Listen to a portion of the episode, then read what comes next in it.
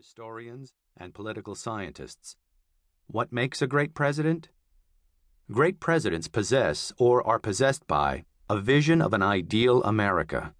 Their passion, as they grasp the helm, is to set the ship of state on the right course toward the port they seek. Great presidents also have a deep psychic connection with the needs, anxieties, dreams of people.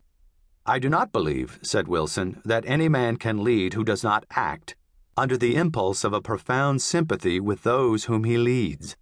A sympathy which is insight, an insight which is the heart rather than of the intellect. All of our great presidents, said Franklin D. Roosevelt, were leaders of thought at a time when certain ideas in the life of the nation had to be clarified. So Washington incarnated the idea of federal union, Jefferson and Jackson the idea of democracy, Lincoln union and freedom, Cleveland rugged honesty. Theodore Roosevelt and Wilson, said FDR, were both moral leaders, each in his own way and his own time, who used the presidency as a pulpit.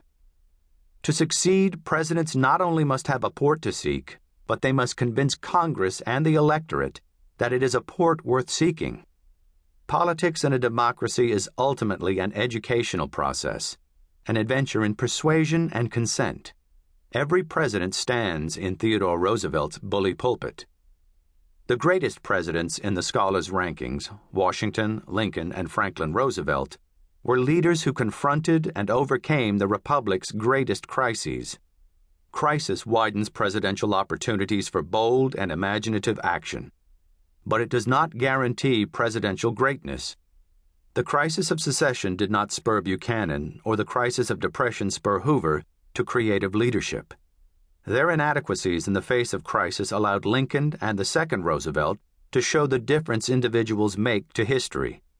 Still, even in the absence of first order crisis, forceful and persuasive presidents Jefferson, Jackson, James K. Polk, Theodore Roosevelt, Harry Truman, John F. Kennedy, Ronald Reagan, George W. Bush are able to impose their own priorities on the country.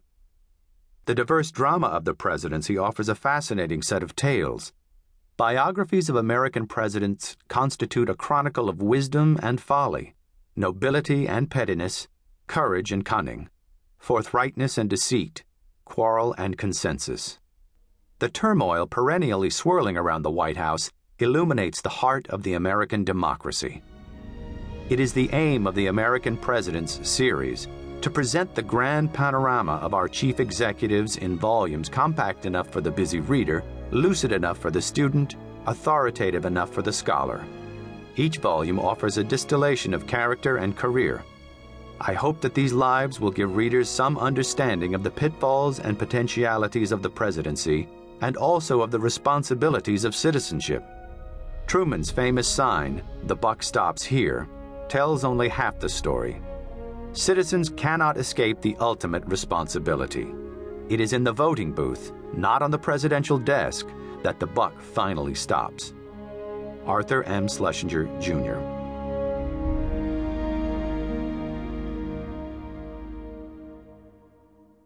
George H. W. Bush.